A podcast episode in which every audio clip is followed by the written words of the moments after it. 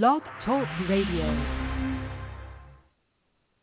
Good evening, everyone. This is Ray Pinney. With New Jersey School Board Association. Welcome to Conversations on New Jersey Education. It's a program designed to talk about the educational issues of the of the state, uh, geared towards school board members and the school administrators. Uh, tonight's a, a, special edition. We will be discussing um, the role of the new newly elected school board member. We call it the three R's for newly elected school board members. With me um, and I'll introduce them in a little bit, are two uh, field service representatives with New Jersey School Board Association. Before I do that, though, if you want to participate in the program, uh, you can log in uh, to uh, Blog Talk Radio, and there's a chat room feature, and you can just register with Blog Talk Radio. There's no fee to that, and uh, you can go into the chat room and then ask, type in a question. If you want to dial in, you can call one five one six 531-9557, 1-516-531-9557. And if you have a question, you just press the number one, and Robin, who's monitoring the switchboard, will uh, uh, get a conversation with you just to find out uh, what uh, your name is and county and uh, what your topic is. So all you have to do is call one five one six five three one nine five five seven, and Robin will uh, get your name and we'll get your question. You can we'll unmute you. So with me, as I said before, are two uh, seasoned uh, field service representatives who've been around uh, less than I have in terms of time at the New Jersey School Board Association, but they have a wealth of knowledge. They cover different areas of state. I have Terry Lewis and Gwen Thornton. Terry, I'll have you introduce yourself first. Tell us what counties you are and how long you've been with the association. Sure. Thanks, Ray. Uh, my name is Terry Lewis. I've been a field service rep with New Jersey school boards for, I'm entering my 15th year. Um, I cover Salem County, Gloucester County, and about two-thirds of Camden County that I share with uh, another field service rep. Prior to that, um, I was a school board member for 10 years and a good portion of those years as board president. Okay, Gwen, Yes, well, good evening. Thank you, Ray. Hi, Terry. Um, I'm Gwen Thornton. I'm a field service rep as well. I am starting my 21st year with the association. And prior to that, I was a board member for 10 years. Um, and for five of those, I was board president. I currently serve Somerset and Hunterdon counties. Um, and it's a pleasure to, to be on this call with all of you. Okay. It's my pleasure to have both of you. And I know both of your work and uh, it's Excellent. So, um, and I think the role of board member, uh, I hope you agree, is uh, if you're newly elected, I want to congratulate you on your uh, victory. Mm-hmm. Uh, but it's a little, uh, the role of school board member is a little bit different. We'll get into that later on. But uh, Gwen, I'll start with you. Um, one of the first things they have to do is a criminal background check. So uh, this is some of the couple first couple of things we'll talk about are perfunctory things. So could you uh, explain right. what they have to do? Sure they should have received a call. If they haven't, they themselves should reach out to their business administrator, board secretary, um, to make an appointment to have a background check and to be fingerprinted. Um, that has to be completed before reorganization in January.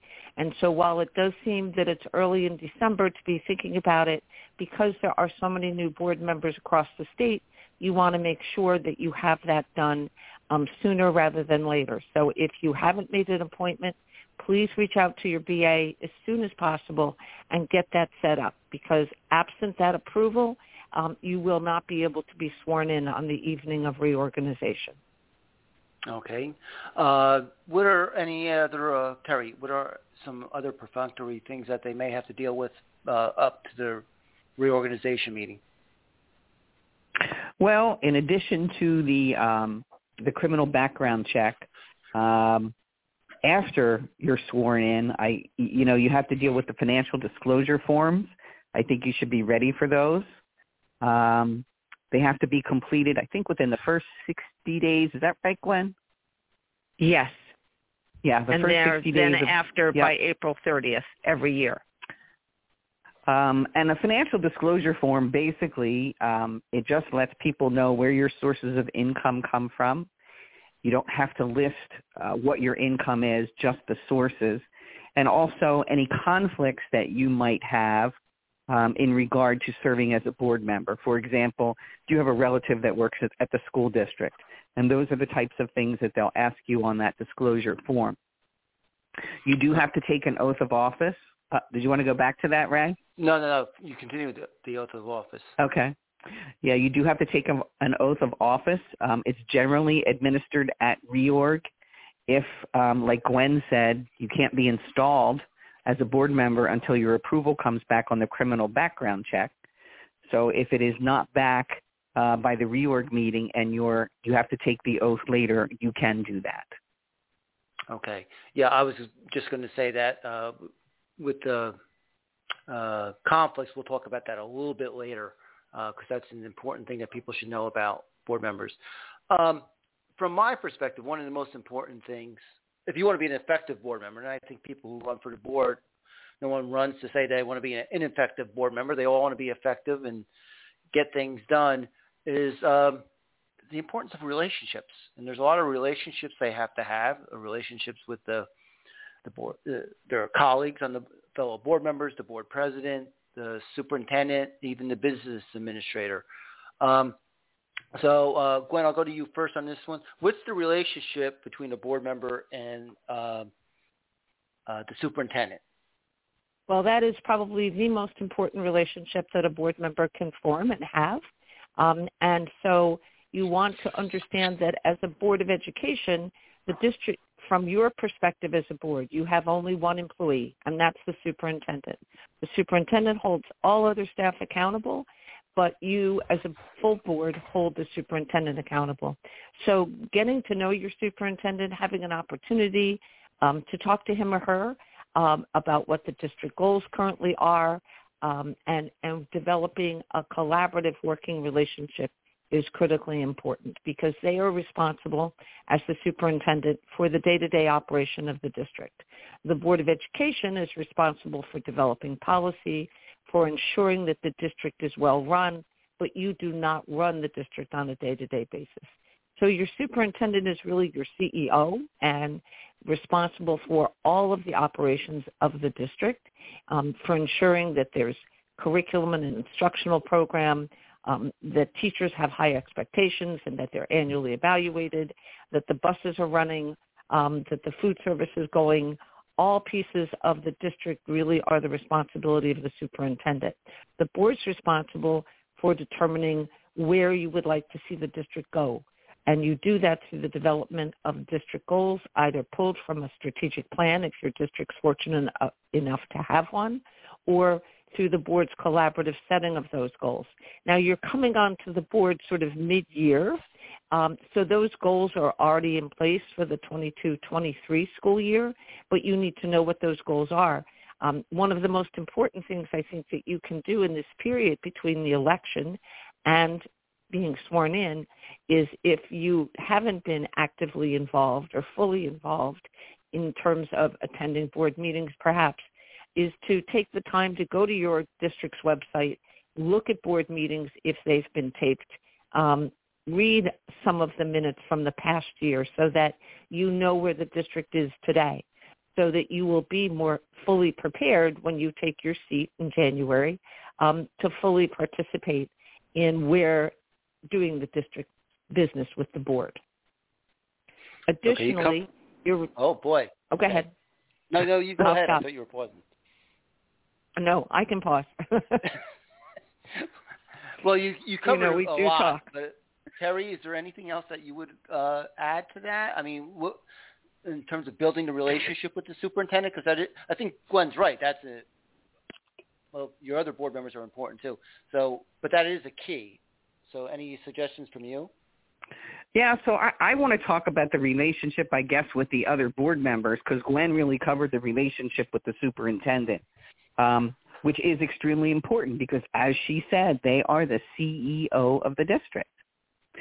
Um, I always like to look at board members as kind of like a board of directors because that's really how they function.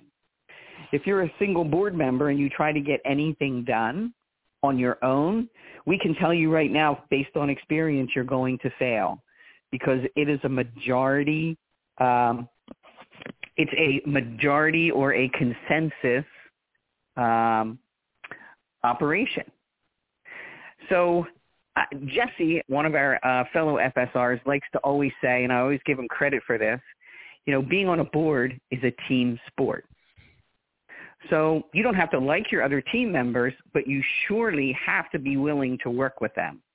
You know, on a nine-member board, it takes a consensus or it takes a majority of five people to get anything enacted.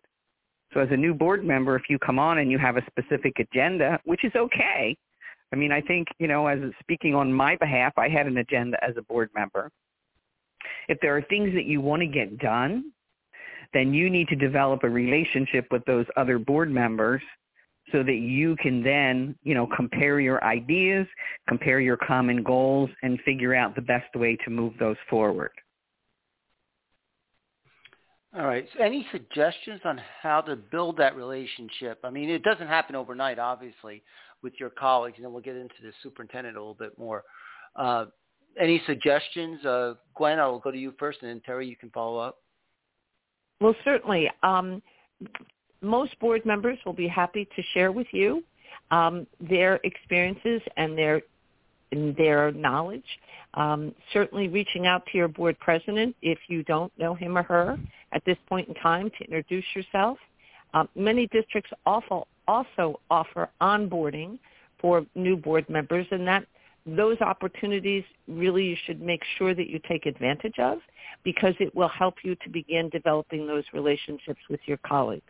Um, to Terry's point, um, you know, the most important number if you're on a nine-member board is five because if you want to make change, you have to have four colleagues agree with you that that change is valuable. So you know, you need to reach out and, and oftentimes board members are delighted to share their experiences and their information with you, what they've learned, what they know. Um, they have that experience and that institutional memory that will be very helpful for you.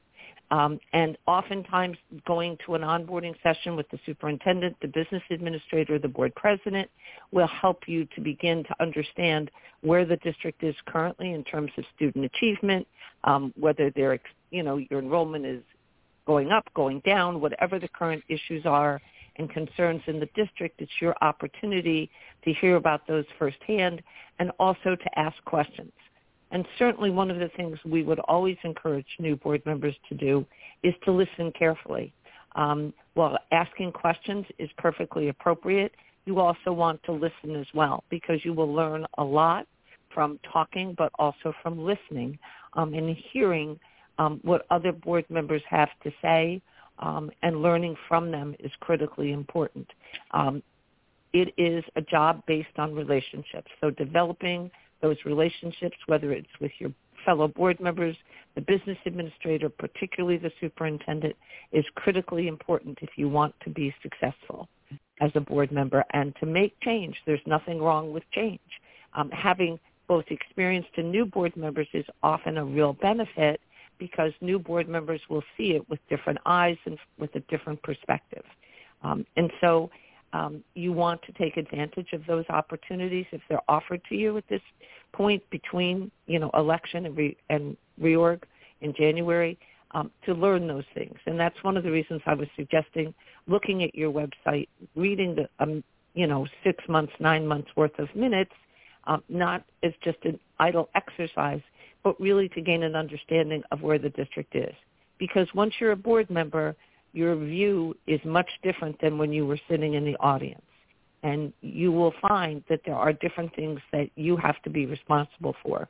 And thinking big picture, um, to Terry's point about being a board of directors, you have that oversight role over all areas of the district. And your obligation and responsibilities are for all children within your district, not one particular constituency or another, but for every child, for every staff member um, for all of the decisions in regard to the district. Terry, you I know, want to follow up on one thing. Oh, yeah, I just couple, on... Gwen had a lot of good points to make, um, but I think um, Sean and I both agree that the one thing that we see that um, is generally kind of an issue is everybody wants to wants things to happen right now. Like I want to get on the board and I want to make change and I want it to happen right away. And we can honestly tell you if you go in like that, it's really not going to work out the way you think it is. So she hit the nail on the head when she said like listen, just take some time, maybe more than a meeting or two, and just listen to try to get to the lay of the land, to find out exactly what is going on. Take your time. Be patient. You know, um, I came from the corporate world, so when I ended up being elected to the board, it was painful for me how slow things were when it took off in the educational world. You know, because I was used to, hey, you know, we're going to make a decision, we're going to run this way, and this is the way we're going. It, it's not the same in education, and I understand why now. I didn't understand initially, but I understand why. You know, you're trying to steer an ocean liner. You know, there's teachers involved, there's kids involved. We just can't change midstream in the middle of the English curriculum and, and take a left. So I would say take your time. Um, the other thing is, you know, you you go to you may take a lot of trainings and you go, you know, look at things um, you read things and you come back to your board and you say, hey, I don't think we're doing this right, or I think we should be doing it this way. A word of caution. Your fellow board members have also been taking trainings. So don't think that they're um, that they've just been sitting there doing nothing and that you're the first one to come with great ideas. Um, even though they're great ideas, there might be a way that you can gradually uh, get those incorporated into the fabric of the district. So don't be in a great hurry. Just decide what your major priorities are and then figure out how to get those developed along the way. Yeah, I would uh, just add one thing to that too, because sometimes you want to change a policy or something, and if you come new to the board, it could be that a lot of those veteran board members voted for that policy, so you probably should ask them why we're doing it that way. Um, because they're probably the ones who supported it. Gwen, you mentioned onboarding. Uh, I want to go a little bit more into detail, but one other thing about that is what happens if a district doesn't have an onboarding? You're a new board member. Is it okay to call a board member you know uh, or the board president, depending on the, the situation, to say, hey, is there a way I can talk to some people about my role coming up? Absolutely. And they should do that. I mean, if if the district is doesn't currently offer that, um, it's something that you know your board president should be able to assist you with, and if that's not a comfortable situation for you, certainly calling another board member. I would encourage you also to reach out to your field service representative, and we'll talk a little later about how you can find who your field service rep is. But we can also steer you um, to some resources on our website. There is an entire section develop, devoted um, to new board members that has a lot of wonderful resources for you, including who does what in school board, uh, on school boards, um, parliamentary procedure. There's just a whole host of resources there. Um, basic school boardsmanship. Um, again, things that you can read ahead of time, again, to better prepare. But to Terry's point, um, to avoid frustration, just recognizing that in education change is more evolution than revolution and it does take some time um, to make those changes. And I have found um, over the years that folks that come in, particularly from corporate America, who are not used to dealing with um, a teachers association and perhaps other bargaining units, um, parents, students, uh, all all of those stakeholders in the process, um, you're used to making a decision and making it happen overnight. It just doesn't, education does not function in that fashion. And you will avoid frustration recognizing that early on. As you were talking about call, uh, talking to the board president or whoever, um, Terry, I'll switch to you. Not all elections are the same. You may have defeated a popular incumbent, or at least popular among the current board member, um, and maybe you, um, you know, you you had it was a contentious race. How do you move from there? Uh, how do you stop the campaign and move on to governing? Wow, that is a really good question. That's why I asked. Um, yeah. so the first thing that I would say is, you know what? Be very gracious. Um, there are a lot of elections out there, especially this year, I think, that were contentious. Um, and sometimes you're up against some incumbents that have been there for a long time. Um, but now is not the time to gloat. You know, now is the time to sit there and reassure your fellow board members that, hey, you know, I'm in, I'm in here to learn. I'm in here to work. Um, and I'm looking forward to working with all of you. Um, now is not the time to be a renegade because, you know, we just got done talking about that. As a renegade, you're not going to be able to get anything done. Um, you're only going to ruffle feathers and people will be like, uh-oh, what do we do here? So, you know, be gracious. Um, be nice. Um, and know that um, I think when you reach out to fellow board members, I don't know of anyone um, that has said, I'm not to, I'm not going to answer your questions. They're all very interested in helping you succeed, whether you think they are or not. You know, I think sometimes being the new kid on the block, like you get in there and you're like, oh my gosh, they don't like me. I think, um, and Gwen will tell you, that's probably very far from the truth. The truth of the matter is they're just trying to, you know, to figure out how to get to know you, um, you know, what you're looking forward to doing. Um, so the more open that you can be with them, I think the better it is all the way around. Um, I haven't heard of a superintendent yet that won't answer a board member's phone call. I haven't heard of a BA yet that won't answer a board member's phone call or even a board president that won't answer a board member's phone call. So, you know, um, take your time, be gracious, um, and and look forward to it. It's an exciting journey. Uh, Ray, if a, I could just add something sure. in that regard, I, mm-hmm. I think it's really important. You've been elected. The election is over. And you have to move from campaigning to governing. They're dramatically different. So whatever you campaigned on, what you may have promised or said to the community that you were going to accomplish, in order to accomplish those things, you have to move from campaigning to governing. And that means putting aside any of the antagonism perhaps or negativity that may have taken place during an election and suspending all assumptions and and perhaps perspectives that came from that election and understand that these are now your colleagues and that you have to work collaboratively with them. Um, and sometimes I know that that's difficult, but the board members who are most effective are able to look at it and say, it was an election. It may have been contentious. It's over and done. Um, to Ray's point, you may be replacing a beloved incumbent. Um, you may not be who the board might have preferred or some of the board may have preferred, but you're there. You're and you're a full board member with all of the same rights and responsibilities and obligations that every board member has. And so it's important to try to foster a, a positive working relationship with all of them.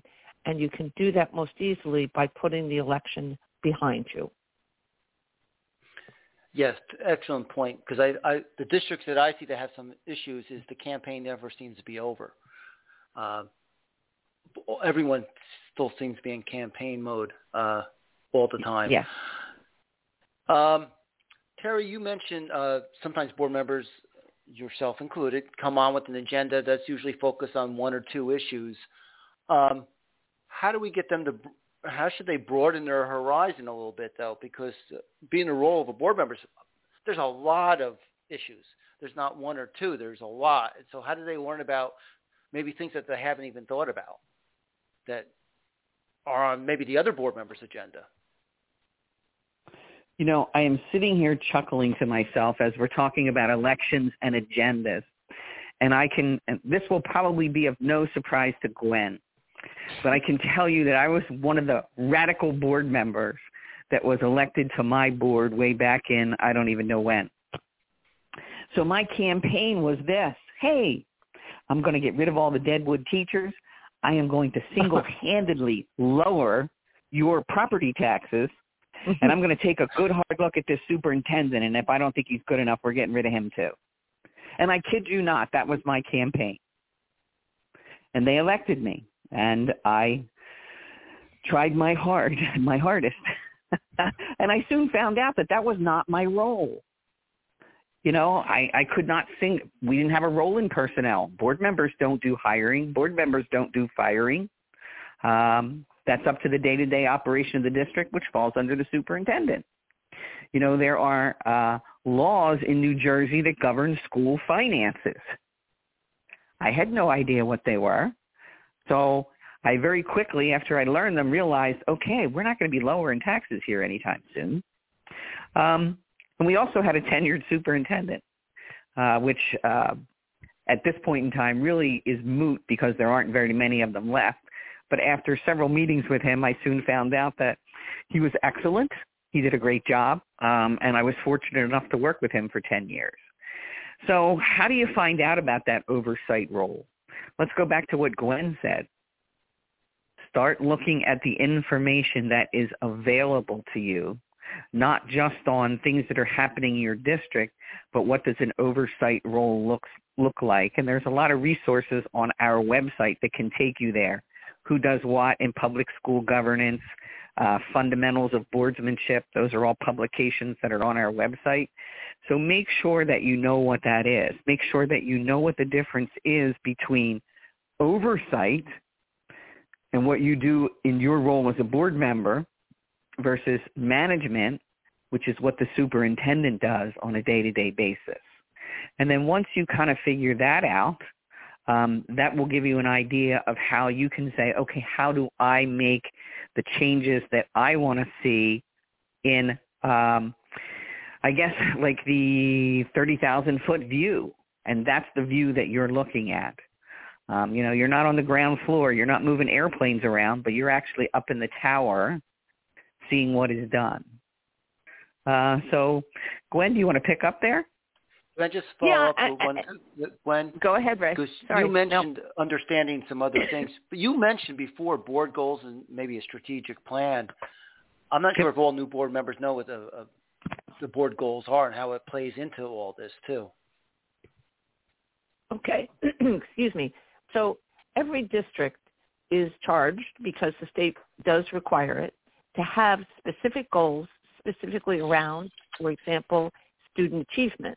But many districts have goals around, it could be around facilities, it could be around negotiating a new contract with the association, any number of things that they want to accomplish in the course of a full year, a school year. And they generally run from September through June and then the board will set new annual goals collaboratively with your superintendent because he's your CEO and he is the educational leader um, that you employ to assist you with identifying what are should be the priorities that the district needs to focus on, um, whether it's academically, whether it's in terms of facilities, whether it's around budgeting and um, financing the educational process in your district, uh, whether it's around climate and culture to ensure that all students, you know, have equitable opportunities for resources and co-curricular programming.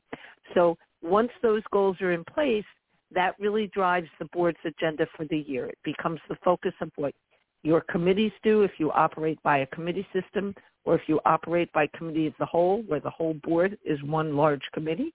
Um, that will drive your work and what you will be will be your focus. Um, they're often, and they should be, on your district website, so you can go look at those. They also provide the basis for the annual evaluation of your superintendent. that is one of the ways that you provide oversight is through the evaluation of the superintendent, which is in statute and required um, and appropriate for the board to look at, you know, what has our progress been over the course of this year in achieving those goals or making pr- progress toward achieving those goals. Sometimes, depending upon the goal, it might be a multiple year goal, um, but you'll find that by reading through those materials that are available on your district website. So for those board members who want to know how you hold a superintendent accountable, that it starts back with those the, goal setting. It it it does start with your goal setting and moves forward. That Uh, becomes Terry- the objective basis. Okay. Um, Terry, just uh, along those lines, so the conversations that we talked about before, would you talk to a board, maybe a couple board members about why they set those goals, talk to the administration about it to get a perspective of why the district's moving in the direction they're moving? Yeah, those are really good questions. You know, the why questions and, you know, what is the process that you use? Those are really good questions to ask um, in an oversight role. I think it's important to realize too, though, you know, Gwen mentioned the goals and the evaluation, but board work is cyclical. So once you've been on there at least a full term, you'll start seeing then that at the same time every year we're working on different things. So like Gwen said, we're going to set goals, let's say in, in uh, July and August. And then those goals will carry through until the following June, and then we'll set more goals. The evaluation of the superintendent always takes place in like the April, May, June time frame. Um, other things that we work on, other things that we have responsibility for oversight on, the budget, that's always at the same time frame. So you'll see that board work is very cyclical. Um, and once you can get into the cycle, it all begins, I think, to make a whole lot more sense in your oversight responsibilities. The one thing that we didn't mention um, is one of the things that you should do is pull out the board's policy manual and look for the board's bylaws. Um, that will help you understand how your board operates, things on the agenda, who's the spokesperson for the board, uh, when meetings take place. Um, those would be a good thing that I would probably read before I started uh, my term as a board member. Uh, you can pull those out of any district's website right now. So you can go to your district website, um, pull up their policy manual.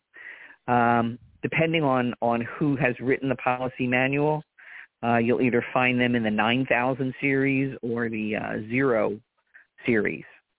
Uh, so if you look for them in either place there, you'll be able to identify them and figure out, okay, well, this is how the board is set up. It'll tell you about committees, how they're structured, um, and these are important things to know, I think, going into your um, your first term as a board member. Um, now, both of you have been talking about asking questions, getting information. Um, from my perspective, and Gwen, uh, I'll ask you this one. I think it's important how you ask the question.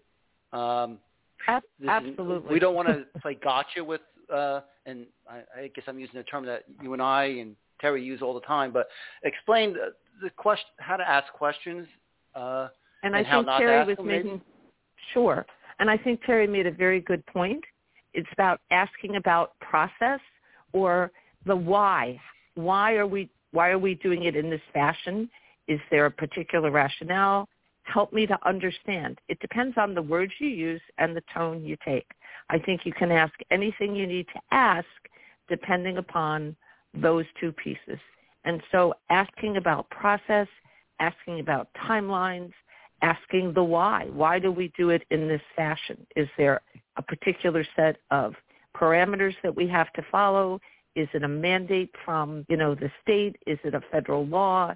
Um, why is it we do the things that we do and why are we doing it in this fashion? Um, I think, again, people are always happy to explain as long as they feel that they're providing information, but that you're not attempting, um, again, I, I hate to use the slang, but it's very apt to say, I gotcha. I, I'm going to nail you, you know, for answering it in this way. I, I'm trying to get at you. Um, people are happy to be cooperative and collegial and, and cooperative um, as long as they are treated with respect and civility. Um, and I think that that's something that there's probably um, we could use a whole lot more of these days, everywhere, in every part of life, but particularly in board service. Um, it goes a long way to helping you to understand um, and be more effective as a board member because you'll know what the history is and the rationale behind different things. Good point. I, I would probably add that the gotcha is a signal or a cue that the campaign is still being run. Um, exactly. So uh, both of you touched on the role of the board as oversight. I want to get a little bit more into the role of the board uh, um, in the sense that I'm a new board member. Can I go into the buildings and take a look around? Maybe pop in on a few classes, uh, just so you know. I just want to know what's going on. I want to see firsthand. How should I go about doing that? How about you, Terry?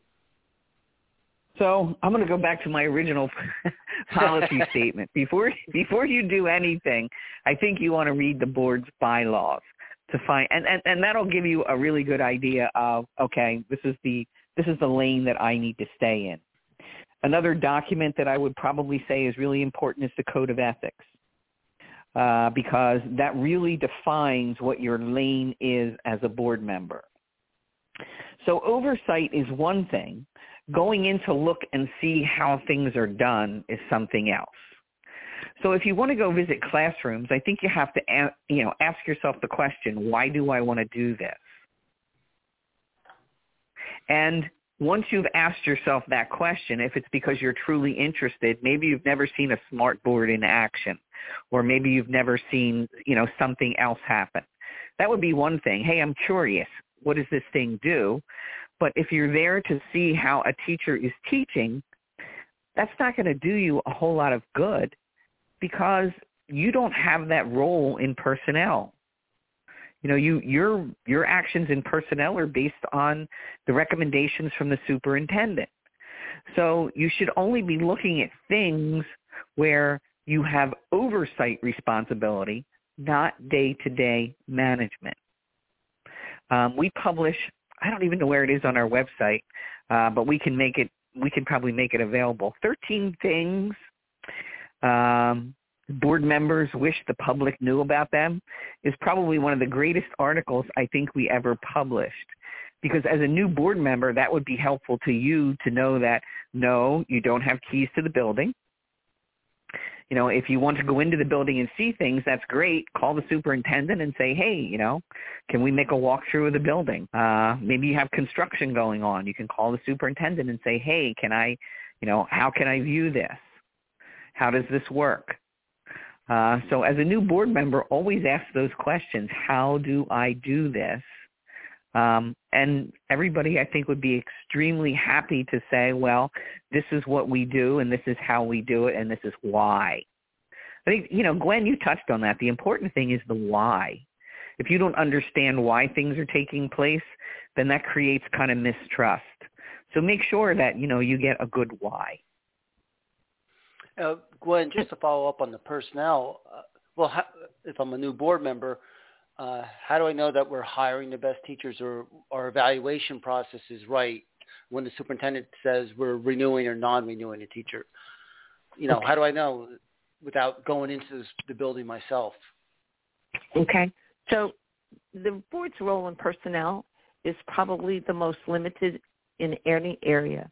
The board is not able to hire anyone without the affirmative recommendation of the superintendent. And so if you have questions about personnel, um, process questions are perfectly appropriate to ask, you know, um, why are we renewing this person? Why are we extending their contract? Um, what is unique about their skill set? Um, why are they a good match for our district? All of those, kind, how were they evaluated? Um, the evaluation models are, again, that process, again, is incorporated into your policy manual um, so that you will be able to see what that looks like. But I wanted to just back up a moment um, to Terry's response um, to just sort of amplify that board members only have authority as a board member when you are seated at a duly advertised meeting of the board. So once you are that meeting, any meeting of the board is adjourned, when you go back out into the community, you are an ordinary citizen and you have no more rights to be in the school buildings than I would, even though I don't live in your community. Um, part of that is safety and security for the students, but it's also recognition um, that you are not there to run those buildings. Um, I've never met a superintendent or a building principal who wasn't delighted to have a board member come in and observe a class. Um, particularly, let's say, for example, maybe your children are only in elementary and you want to see a middle school and a high school class in your district. You can set that up. Your superintendent can arrange for you to do that. And it may be because you just want to see what that looks like. And that's wonderful. Um, the staff will be delighted that you're there for that purpose but you can't just wander around in the buildings. It's a safety issue, um, and you don't have a function in those buildings. You function as a board member at advertised meetings of the Board of Education. So it's not because, you know, people don't want you to see what's going on in the schools. Again, principals and teachers are proud of what they do, and they are generally delighted that the board is interested enough. Um, we encourage, and we would encourage all of you, to go to all of those publicly available opportunities, whether it's a science fair, a music concert, a choral festival, um, whatever's football game, sporting events, whatever is going on in your district, being visible in your community is a good message for the Board of Education to send, um, but not to be um, in those school buildings in any other time other than those public events or if there's a reason for the board to be in the building, like a committee meeting, you're going to go tour a facility because you're contemplating, you know, doing some updating or some repairs to a building and your facilities committee might do a tour together as a board with your um, facilities manager to look at that. But those are the kinds of reasons you would be in a building. You're typically not um, able to be in those buildings. Uh, both I both just wanted to clarify on, that. Both of you touched on the role of the board, and Terry, you touched a little bit on the code of ethics. Um, and but Gwen, you said you're just like a regular uh, member to the public when you're not at a board meeting. I will put one caveat in there, and this is in regards to personnel. Be careful what you, you can't comment negative, like don't post in Facebook about school mm-hmm. uh, in evaluative terms about school personnel. Um, the, the That's a whole other podcast, Ray. yes. um, but I will say just really briefly, and Terry mentioned it, the Code of Ethics does say that you will support school personnel in the proper performance of their duties. So again, you know, you're required to abide by those um, guidelines in the Code of Ethics. And one of those is that you can't make evaluative comments about staff publicly. Um, once you are sworn in, you certainly should not be posting about staff on or students on on social media, no matter what the platform. Or even speaking at a board meeting in that term. In those yes. Correct. Yeah. So I just uh, so that's a little bit different. Uh, Terry, you you brought it up, but just very briefly, um, they may not know about the code of ethics, uh, and that's kind of like the guidepost, what it is, and um, how it was developed or why they should follow it? So um, the Code of Ethics is, is actually part of the ethics statute in the state of New Jersey. Um, so it is in law. And it basically outlines, I guess, how do I want to say this the best way? It outlines uh, the, the behavior or the behaviors that board members should take you know, like Gwen mentioned, um, the one statute, I will support the school personnel in the proper performance of their duties. Um, there's another one that says I will, um, together with my fellow board members, make sure that the district is well run. And I'm paraphrasing here. So there are, um, I think there's 11 tenants, A to J, um, and you should familiarize yourself with all of them. You know, confidentiality is one. Uh, I will hold confidential uh, the matters that I am supposed to, um, because those will let you know if you're stepping out of your lane. Um, I don't know how. Uh, I think they're on. I don't know if they're on our website or not, but we should probably make them available uh, or put them in a place so that anybody listening to this podcast can find them because I think that is the one thing that board members, new board members, I think fail to understand that there are certain guidelines, and that's what these are, guidelines, that I need to operate under in order to be uh, an effective board member. And uh, uh, Gwen, do you have anything to add to that about the I, I will add well, one thing. you know, Those- they were those- developed originally through the delegate assembly, going back years and years, and then they were incorporated into statute.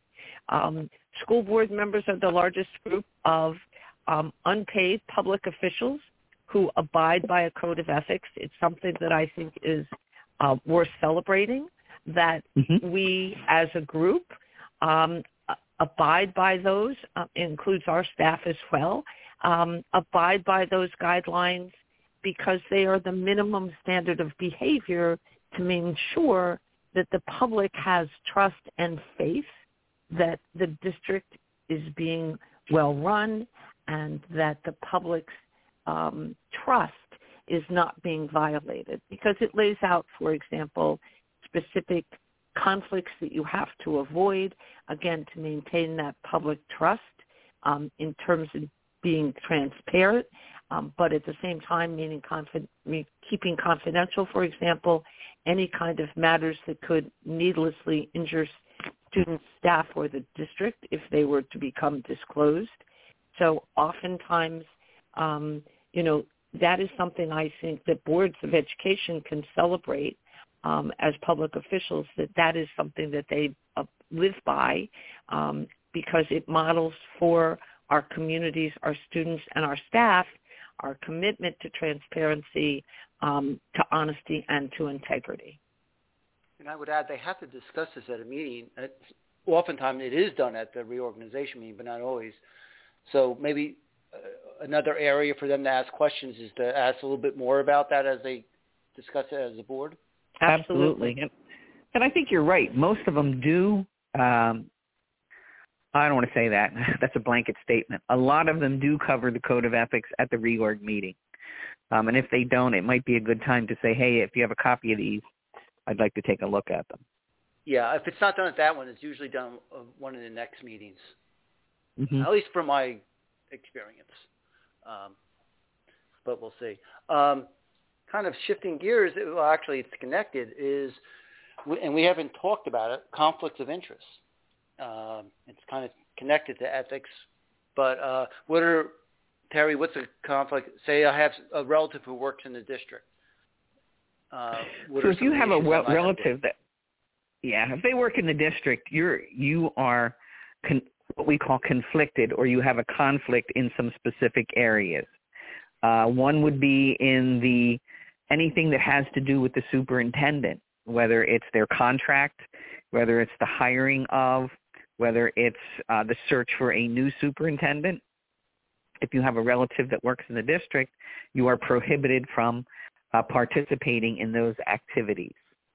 Uh, as far as negotiations, um, there are certain, um, and I'm not going to go into them here, but there are certain, you know, relatives that you may have um, that are actually uh, part of NJEA that may preclude you from participating in negotiations. And that's something that if you find yourself in that situation, you need to talk to your board attorney and say, hey, clarify this for me. Can I participate in negotiations or not? Um, and I think there you need to be cognizant of uh, any types of relationships that you might have in a situation where if you're voting for that, it could potentially make the, you know, if the public is sitting there looking at it and going, wait a minute, uh, this doesn't sound right to me, or I don't think they can do that, that should certainly cause you pause. For example, you know, you're sitting on the board and um, a contract comes before you and your brother-in-law has uh, put in a contract for snow removal at the district. Well, you need to definitely recuse yourself from any discussion on that and voting on that. But these are things that as a board member, you need to know what those conflicts are and what they're not. And your board ac- attorney can help you with a lot of those. Okay, that was going to be my follow-up question. Uh, Gwen, uh, she said relative. I mean, how far back do we go? Do I have to go to ancestry.com? I mean, what? Uh, You, you don't have to quite go to ancestry.com, um, but there are two different pieces of legislation that are impacted here. One has to do with the definition of relative in terms of nepotism, and one has to do with the definition of relative under the school ethics law. Um, the School Ethics Commission, which is the body that, it, and it's generally just called the SEC, um, is the body that adjudicates potential complaints and will issue advisory decisions. If you think you might have a conflict on a prospective level, you can reach out and get that uh, information from the SEC ahead of time so that you can feel comfortable in discussing and voting on something that might be coming before the board that you think might be a potential problem. Um, this is something you would obviously discuss with your school board attorney, but those relatives, you know, go from your mother, your father, your sister, your brother, your husband, your wife, um, or partner, um, but it also includes um, stepchildren, adoptees. You know, there's a pretty broad definition around relative, and the SEC has sort of expanded that definition over time. So again, you know, um, most districts, because that QSAC, New Jersey Quality Single Accountability Continuum, which is the monitoring process that the state does in every school district once every three years, um, does require boards of education to discuss the code of ethics. So you might do it at reorg, you might do it at another time. Oftentimes your board attorney will do that. Oftentimes one of us will come in and do that with the board and, and present that um, presentation for you so that you have a fuller and completer understanding of what those you know guideposts are because our goal um, and your board attorney's goal is to never have you accidentally overstep um, and accidentally you know make an error in voting on something or participating in a discussion on something where you may be ineligible to do so. Um, so um, that's how I would respond to that. All right, and just what's that one phrase other we use, Gwen? Hmm? That what's that phrase we use? Anybody related to you by blood, marriage, or adoption? Yes, exactly. Yeah, that's the Yeah. one.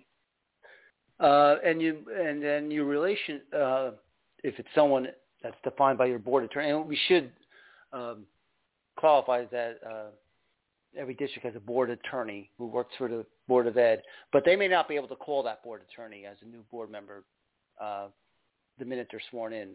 There's usually, as to uh, Terry's point, there's a policy on that. Uh, but they should run all those. If they have any questions, they should make sure that it's run by their board attorney. Right, and they certainly can say to their superintendent or their board president, you know, I have a family member employed in this position in the district or I have this relative so that most attorneys are happy to weigh in. Um, and if a board member, most districts have policies that say, you know, not every board member should be calling the attorney um, because of the costs involved. Um, but you need to, in the beginning, at least get that clarification right up front um, as a new board member. And most boards will provide for that because they know it's important to have it ironed out at the beginning. And I just want to emphasize, uh, if, you, if you do have that relative, it affects your relationship, what you can do in terms of uh, the evaluation of the superintendent. Yes. And uh, if you're looking for a new superintendent. Correct. If you have Mhm. a family member employed in your school district where you are sitting as a board member, employed in any capacity, you are conflicted out of participating in evaluating the superintendent, setting terms and conditions of employment renewal, or in engaging in any part of a superintendent search process if you need a new superintendent. Okay, we're getting towards the end of our one hour of everything you need to know about being a board member, uh, uh, but we're afraid to ask. Um, so Terry, uh, let's be, look at this. Um, any last piece of advice to being an effective board member that we haven't touched on? Because as we were talking, things were popping in my head when you you know you just mentioned like this code of ethics, and I'm like, well, yeah, we should you know dwell into that. Is there anything else that you think uh, maybe sometimes you see as a mistake that new board members make? So I think we've we've thrown a lot at at everyone listening tonight. You know, uh, different scenarios and certain things. But I I honestly want to tell you that, um, and Gwen will probably echo the same thing. One of the most rewarding things that I have ever done is served on a board of education. And had I not started working for New Jersey school boards, I think I would still be there today. That's how much I enjoyed it. Um, so I guess I can tell you uh, you're going to get a little bit frustrated at times, uh, but sit back, take a deep breath, and think out those frustrations. You know, why am I frustrated? Is it lack of knowledge? You know, what do I need to do? How can I help alleviate this? Understand that change takes time and things aren't going to happen overnight. And um, really, uh, just enjoy the work that you do because it is important. And I'll tell you a quick story. When my kids were little, uh, I was on the Board of Education. And when my son was, I think, 20 years old, he was home from college one day, and I was anticipating taking this taking this job with New Jersey school boards. And I was like, I don't know. I don't, I don't know if I'm cut out for this or not. And you know what he said? He said, Mom, I have gotten a way better education um, than most of the kids that I am in college with. So I should probably turn around and say thank you. So thank you. Mm-hmm. And then he said, you know, you'll be able to do this. And that was the best compliment uh, that I ever received. And I also, it also spoke to, this is why I did it. Okay, Gwen? I, I can't think of really any additional advice. Uh, and, and Terry's right. Um, enjoy this. It is very rewarding work. You will mm-hmm. find that you will learn things about yourself and others mm-hmm. and the educational program that you had no idea about. Um, what you are doing does make a difference in the lives of children. It is very, very valuable. Um, I too, had I not taken this position, would still be on a board of education. Um, some of my colleagues who have retired um, from our work at the association are back on their boards already um, yeah. because it is exciting and it is um, useful, but it's valuable. And it does make a, li- a difference in the lives of children. And I think there is nothing more important in to be done in this country than to ensure that we are educating the next generations of to be um, creative, critical thinkers, successful in their lives, um, contribute, give back to the communities that they live in. And so um, I think it can be frustrating. If you get frustrated, you can call one of us. We are here to help. We have probably had at least that experience at one point or another in our careers, um, and we can assist you. Um, we hope and we believe in being effective and in perhaps reducing that, you know, that frustration. Okay, thank you. I have. I will chime in a couple of things. Um, I think a lot of times uh, we adults focus on the other adults at the meetings. Uh, make sure your conversations are focused on students and learning, as opposed to what uh, your other colleagues are doing. Uh, and Gwen, I think you mentioned or Terry mentioned it. Go to the graduation and all those other school events because it gives you a focus to why you're doing it.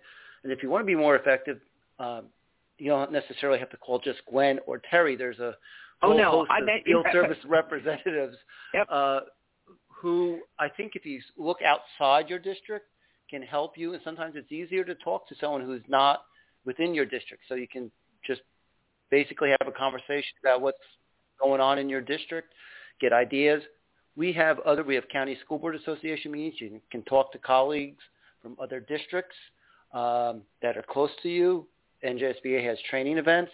You can go to those training events and just talk to people from other districts. It gives, it opens up the world about how things are being done, and I, I think take advantage of it.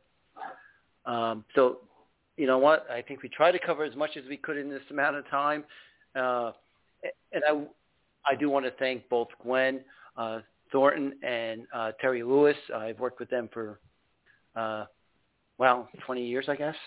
Um, yeah. and we're all very young. If luckily this is a podcast, you can't see us. So uh, I, I want to thank them, but actually reach out to them. Thank you, Gwen. Thank you, Terry. And that, that brings us to Our the end. And I hope you all found it useful.